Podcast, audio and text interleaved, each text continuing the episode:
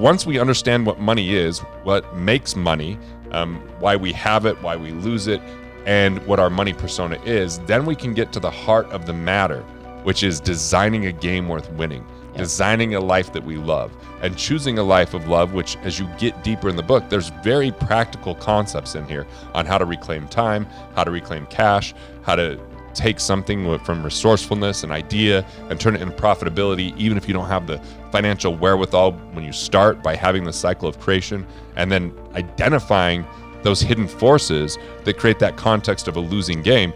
Hey guys, it's Caleb Williams with It is um, interesting to me. First off, debt is a function of your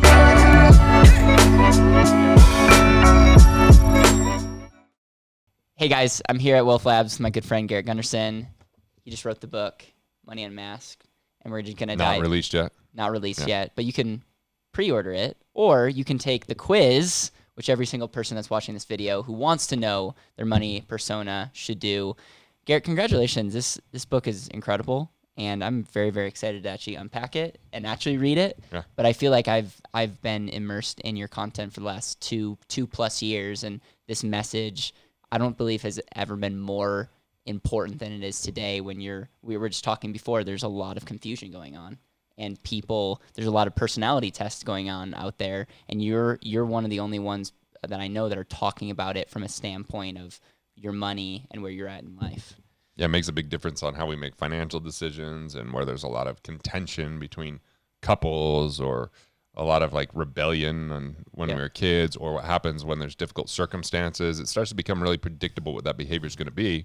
And when we can start to identify it, which is usually running subconsciously because we know our money persona, we can make better choices. Right.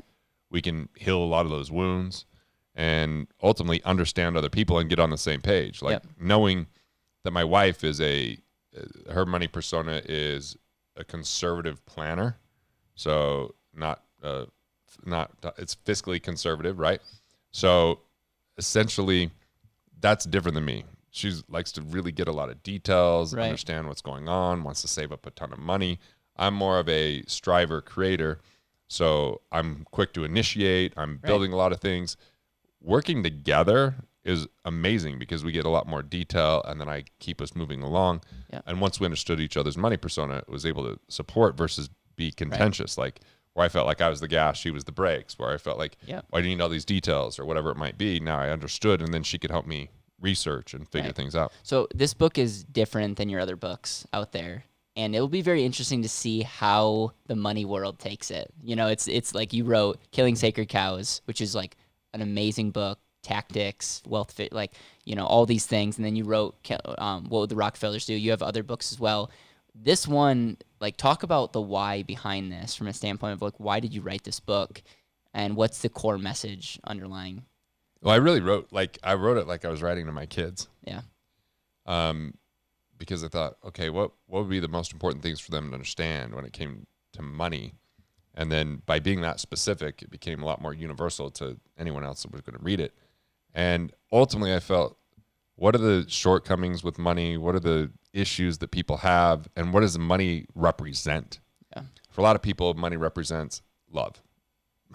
you know, if I have enough, I'm successful, I'm lovable enough. And so we have this either fear or this desire for money that becomes extraordinarily unhealthy and is running us subconsciously. So this book was about how do we get past either feeling like we don't have enough or getting stuck in this losing game because there's this whole context called the consumer condition that is kind of this cloud over people where society dictates how we behave and we get rewarded for that behavior but that those rewards are short dopamine hits that don't have sustainable happiness and so we're chasing those and it continues to be a little bit elusive it seems to be a little bit further out it seems like one day we'll just sacrifice and it'll eventually pay off but we lose who we are along the way we lose what we love the most along the way and ultimately, we find ourselves in a bit of despair that most people won't admit because they're carrying that pain around silently. Right. And they think that money will fix that problem.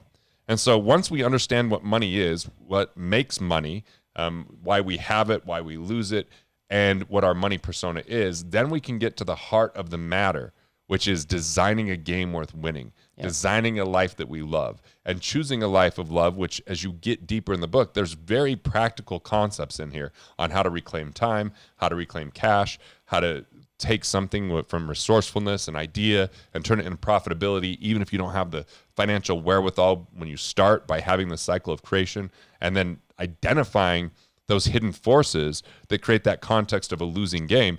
And really, it talks about these two culprits more and sacrifice. Most people are always talking about if I only had more, or I'm going to sacrifice now for the future. And those two things are kind of the conduits or minions for scarcity. Yep. And they're so surprisingly elusive because sacrifice is written about as this great thing in almost every situation, but it becomes the thing that has us lose ourselves to the point where it's hard to refine and that money starts to define who we are. And I want to help flip that and switch it to this winning game where you discern where you determine the win, where you design the rules, where you create a vision, where you don't let society tell you what to do based upon, you know, hey, the old one that society when I was young was like, oh, go to go to school, get good grades, you know, like that's kind of been disrupted, but it's still kind of like there's this push with millennials of like, I just want to live a quality life, but they haven't figured out how to live a quality of life while creating value Yes. and understanding their value and being a value creator. So it's like there's these two extremes of the pendulum. The the boomer generation, which was like, I'm just gonna work because that's what's required. And you know what? If I don't get to see my kids quite as much, or if I don't get to do the career that I mm-hmm. want, it's okay because I'm providing for them. And then you know we go to the the younger generations, Generation Z, and everything. It's like like I don't think I want to live life that way, but they're still kind of lost because money seems so elusive to them. So it's addressing what's at the heart of the matter that gets people so confused. So that when they get past that confusion, that clarity, that peace of mind, and that confidence leads to a life that actually serves others, it solves those problems, and it adds value for the person and the, the people that they know. Yep. Why the name Money Unmasked? I feel like money's like a blinder. Yep. Like it's in this background. People aren't really talking about it, but it's like, what can I get from someone? What can I take? And it's this zero sum game that's in the background of one wins at another's expense. It's so competitive. It's so, and it's all born of scarcity. And so when we understand that money's a byproduct of value creation, when we unmask that it's a man made efficient tool to exchange with one another, when we understand that it's dollars follow value and we know what our value is, it's not just knowing how we produce more, it's knowing how to live a quality of life along the way so that retirement doesn't even have to be required down the road if you start off properly or you're willing to make adjustments along the way. So it's it's helping us see past where those blinders are that money has us confused. I was confused in my 20s just more is better. If I have more, I'm more valuable. If I have more money, I'm more lovable. I'm more desired. Uh, that's what success is. Like money's not a bad thing until it becomes a thing that ruins every moment of joy that we have along the way. Yep. What I love about Money Unmasked is if you actually look at, you know, the cash currency, it's currency, it's actually not money. And so in, in a way, you're almost giving the middle finger to the whole system in it because you're unmasking what we have like money and we almost give it power. But you're totally right. It's it, money in itself is no value if there's not another human tied to the equation. I've heard so many people say stuff like, "Oh, uh, I don't love my job; it has good benefits." That's because they're confused about money, Yeah. right? Um, people, thirty-four percent of uh, the young generation, people thirty and under, right now, thirty-four percent of people living in America say communism would be a better system. Yeah. That's con- Yeah. that's where that's confusing. But Yeah. also this notion of capitalism through taking at another's expense, Wall Street extracting money from Right. people, you know, that kind of stuff. That's also because people are confused about money.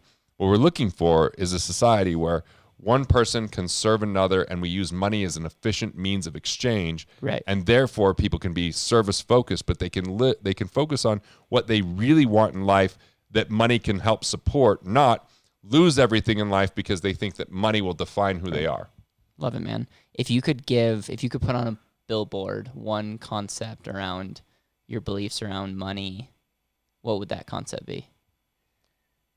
like I get it. It's hard not to be in comparison. It's just how society is. It's a take what you can, get what you can while it's available. You know, the more you have, the more valuable. That's the narrative that's out there. It's in every ad we see.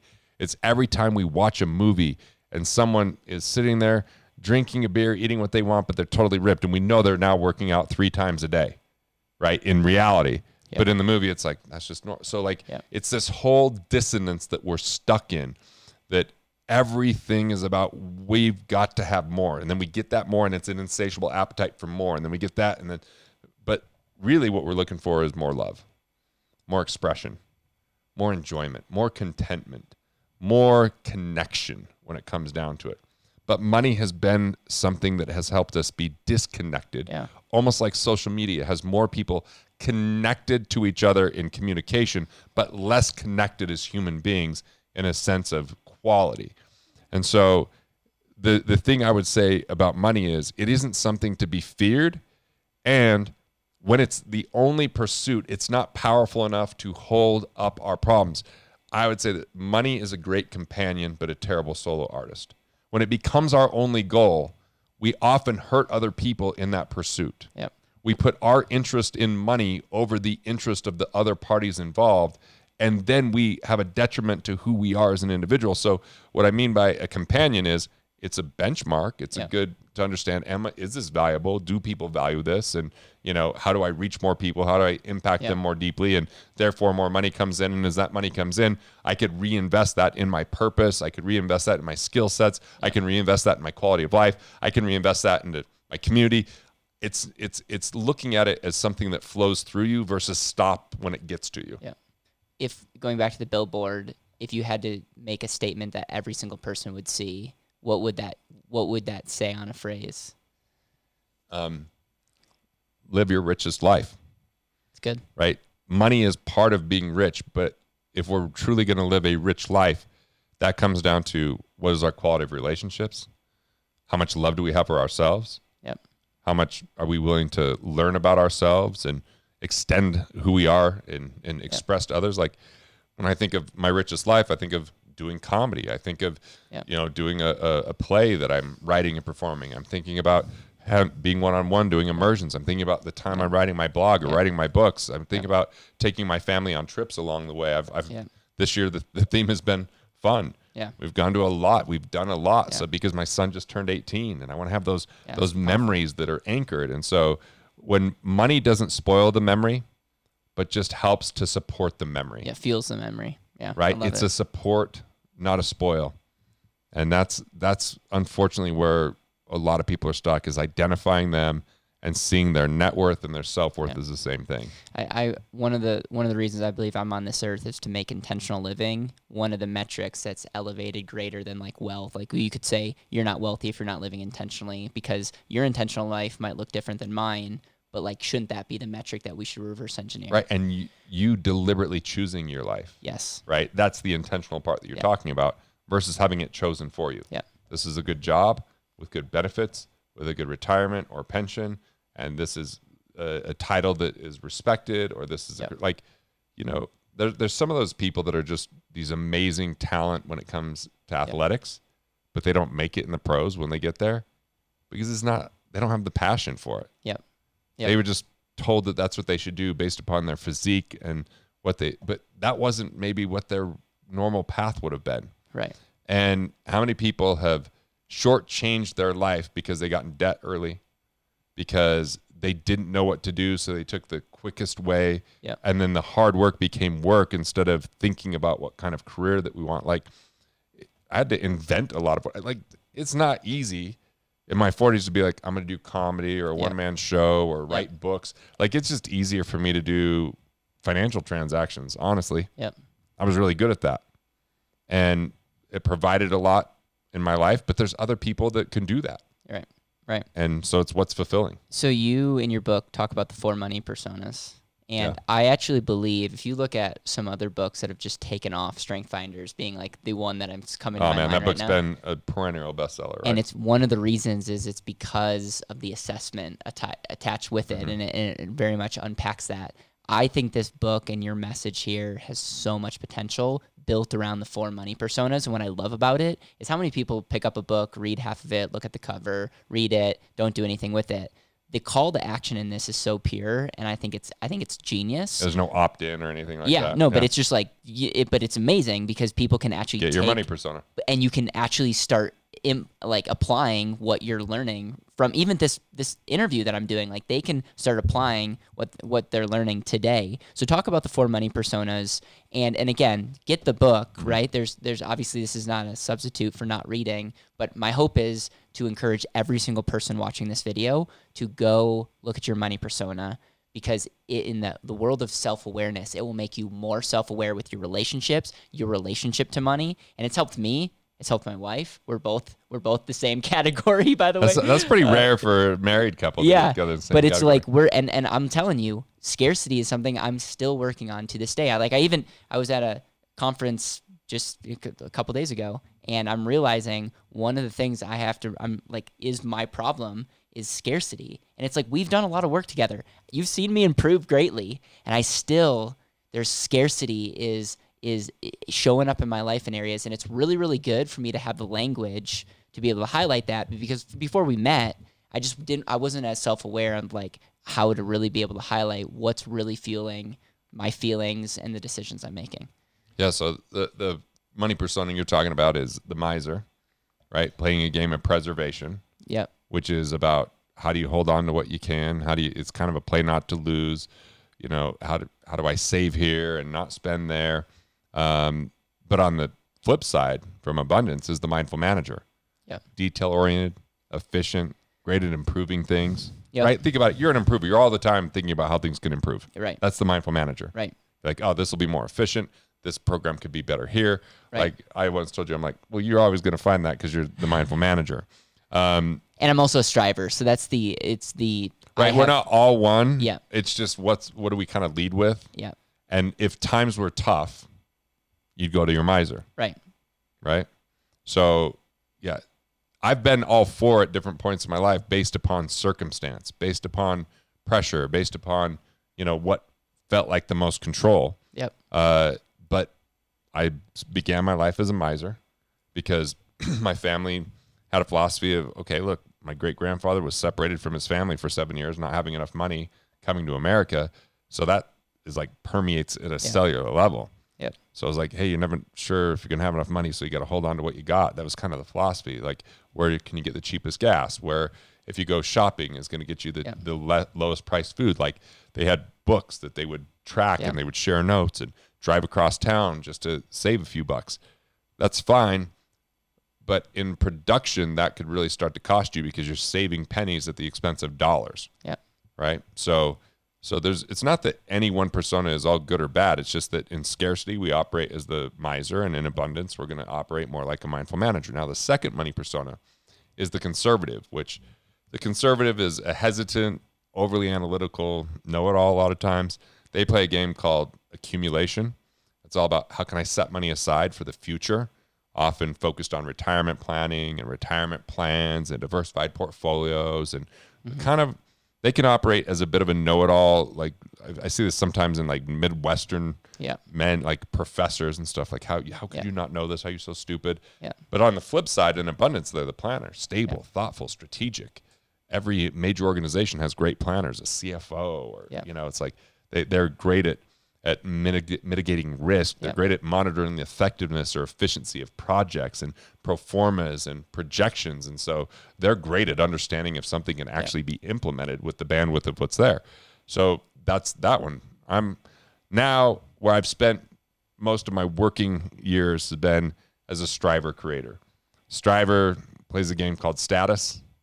You know when i find myself in comparison or wanting Yep. more like that's that's oh i'm i'm striving i'm gonna work harder Yeah. right they think they could work harder to make more but they inevitably burn out um, so that game of status can be can be dangerous like the striver wants to earn it Yep. they want to do the work but on the flip side in abundance they're the creator Yeah. artist beautiful. inventor Yeah. you know entrepreneur they lead with innovation and ingenuity and that's how they deliver value um, and the final one is the high roller they play the game called opportunity often raising funds cutting corners taking on too much risk uh, but the flip side is the catalyst, the winning persona there. And the catalyst is a visionary, a connector, a mover and shaker. They think and and and play big and show us ways we can all win together. So, you know, that's a really brief kind of broad stroke overview, but to understand like how they view money and what the, the you know good and bad or how they would answer a question around money and what that would trigger or what would it's it's very very useful. Do you have data on just like if where most people are? Like are most people conservative or misers or the high roller um, catalyst is the rarest of them. Yeah. it's also okay. probably the most dangerous is the most upside and most downside of them. Yet they're going to be more well-known famous people. Yep that are high roller catalysts because they're going to take on be more likely to be on the cover of some magazine or something like that. There's a there's a big percentage of the population that is miser, um, you know, mindful manager, and uh, then a less striver creator than miser mindful manager. You got, I would say, I mean, I, I, if I look at the data from what's come in, yeah. it's like two thirds of the or more is stuck in play not to lose, which is either conservative or miser. Yep. Play not to lose. Hold on to what I got. Save yep. what I can. You know, there's fewer entrepreneurs than there are employees, where yep. more entrepreneurs are going to be like a striver. Yeah. So it's just kind of indoctrinated into us in, in a lot of ways of how to operate and and learn behavior from the time we're young, looking at you know conversations with family members or uh, you know, just negativity or yeah. difficult circumstances. Is there anything that you wrote in the book that while writing you you kind of laughed to yourself to be like this is gonna this is gonna make some people angry? I mean, killing sacred cows felt like it was gonna be like that. I mean, I think what's gonna be most surprising is the last two chapters. Yeah, like the last two chapters are very much. I've never written like this before. Um, but I think it's where the real depth is and where the real value to unlock people's potential to help them embrace prosperity and abundance and yep. and to heal from some of the damages around money. So that's really where the money unmasked comes from is those final two chapters. But th- when we had advanced reader groups, the cycle of creation chapter, because they, they didn't get to read the last two chapters because I hadn't written them when mm. I did the first advanced reader group. We had an 80,000 word book at that time. This is down to like 43, I think. It's hard to shorten it. Oh. But cycle of creation was the thing that got the most attention. People wanted to talk about it. They wondered why it hadn't been written about before. And, you know, it was great. It's like, how do we take an idea and profit from it up front before having to borrow or invest money and, and like how to mitigate the risk along the way and ask the questions like that's the chapter that, that definitely got the most attention. So cycle of creation, obviously, what's the framework big picture wise? How do you go from an idea and crystallize that so it's more concrete and it becomes a concept? How do you go from a concept to a framework so you can start to delegate and have people support and have it come to implementation and bring that out as a product, service, or experience? And how do you profit from it in the concept phase? And we've seen a lot of that with, you know, a lot of the micro funding sites, uh, yep. uh, not micro, but uh, crowdsourcing yep. type of stuff, you know, where people are paying for something and then it's being yep. built and they didn't borrow money. They're just now fulfilling for the people who funded it. So that's a concept that's big in this whole book called How Do You Win First, Then Play? Yep. Where the win is in the work and where the profit is up front and it's not about sacrifice. So it's like it's a it's such a radically different book than what you would get in most finance books. Yep. Like if you read Suze Orman or Dave Ramsey, it's going to be you should save, you should spend less. Yep. Why didn't you know better? You should have done more. You got to get your planning in order. Don't you know cut up your credit cards. So, you know don't go on vacations. Like that has really kind of been a big narrative for for those types of books. And then you get a lot of books that are really specialist books based upon specific strategies for a specific type of real estate or a specific type yeah. of insurance. Like what would the Rockefellers do It was kind of like that that I yeah. wrote. Um, where this is like, what is the overall worldview and philosophy that's going to help you yep. to maximize your life and have money be an asset versus a liability? It's, it's, it's beautiful, man. Any anything else you want to say before we wrap this up? I wrote and rewrote and wrote and rewrote, and I, the last few weeks of of before this was due, I think I rewrote at least fifty percent of it wow. because it was just so much came through, and it was like the most exciting week of writing I'd had. I was calling one of my editors constantly. I was having my wife come in, and I'm like, "Let me read this to you." I was calling my business partner, Corey. I mean, like it. This, I'm I'm putting 20 years of my life into getting this out in the world. Yeah. I think it's that important. I feel like some of this flowed through me and was a gift, and I don't know where it came from, but it's just so resonant with the people that have read in the advanced reader groups or the people that uh, you know have got this advanced copy like like you have. So this is the to me, I don't know what, what do you call it. This is like my uh, this is the book of all the books I've Yeah. written. This I- is the book. It's it's it's tough for me to say that because Killing Sacred Cows is an amazing book that has shifted way people viewed money. You know, what would the Rockefellers that is like the an amazing book that so many people and it's crazy to see like that take off during on Amazon. so that stuff. crazy, right? and so like that and then you have some others but i do agree with you with the with what you've done with the quiz the or assessment the book the message behind it in the last two chapters i think is the most powerful message you have to offer from a standpoint if you really want to figure out the money thing you got to figure out this thing Yeah. And I think it blends like practical, like, because the argument against kill, killing sacred cows, if you read negative reviews, um, which I used to, yeah it's not good for your mental health man I, I had my first YouTube comment bother me a little bit. I've never had a YouTube comment bother me. I got the first one that bothered me this week. And Trisha, when she signed me today, she goes, "Did you read that comment?" I'm like, "Yeah, it kind of bothered me," but I'm like, "Eh, they- they've got something else going on. It's not about me." But the the critique of killing sacred cows is overly philosophical. And it's true. It's a very philosophical book because it's like, let me point out these nine myths that if you don't understand Right. is going to confiscate wealth. But it didn't really put the puzzle pieces together. right Then what would the Rockefellers do? My critique, I'm what is that like a?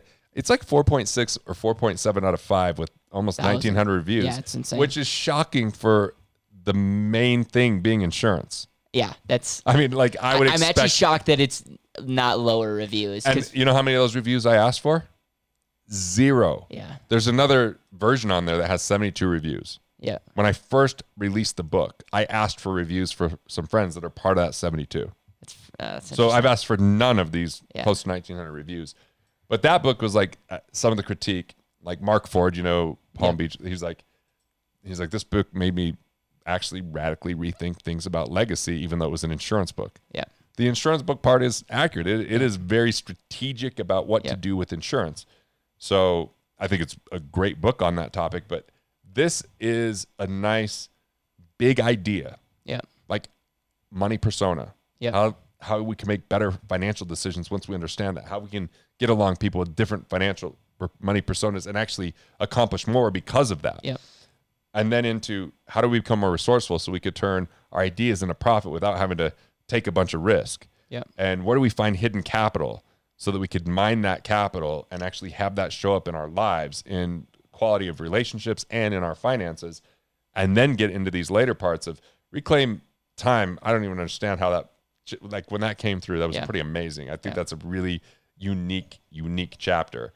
Um, reclaim cash has been a message I've put out there Yeah. before, not a radical piece of this book if you've read my other works. But the la- again those last two chapters, like that last chapter, I don't like man, when it came through it changed me as a writer. that's cool I now have a blog because of that chapter. You know, I love the I, I love the quotes in this book too because I have so many just funny quotes to begin the chapters. I just put a post on Facebook. I'm like, hey, I've got this book coming out. I have a couple chapters I don't have a quote for. What are some of your favorite quotes? And people put stuff like Ferris Bueller, right? like people put stuff like uh, Friday Night Lights. You're talking to the wrong person. Like you, you don't know any of these. Like I'm just, Yeah. but you know, yeah. Life moves pretty fast. If you don't stop, look around once in a while, you could miss it. Ferris Bueller, like just from an old movie that was before you were born. Um, no worries, but some really like a couple fun, fun pieces here. But this book has a heart. It has a pulse. Yeah. It has emotion. It has vulnerability.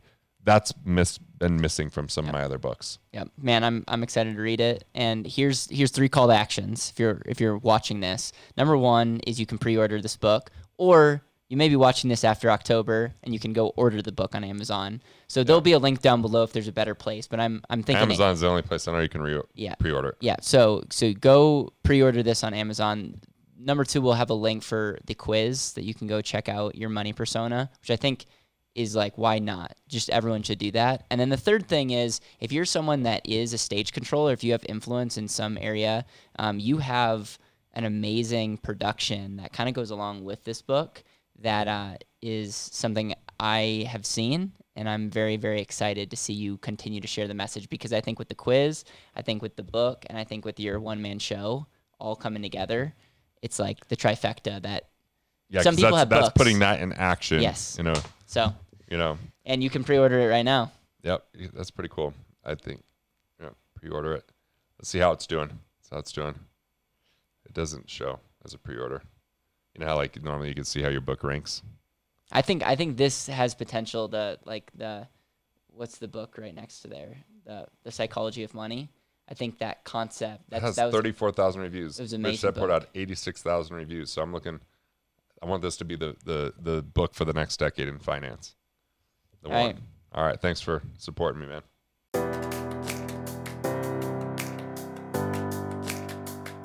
Thank you so much for listening to the BetterWealth Podcast. It would mean the world to me if you could hit subscribe, leave a review, and share this with the people that you know and love.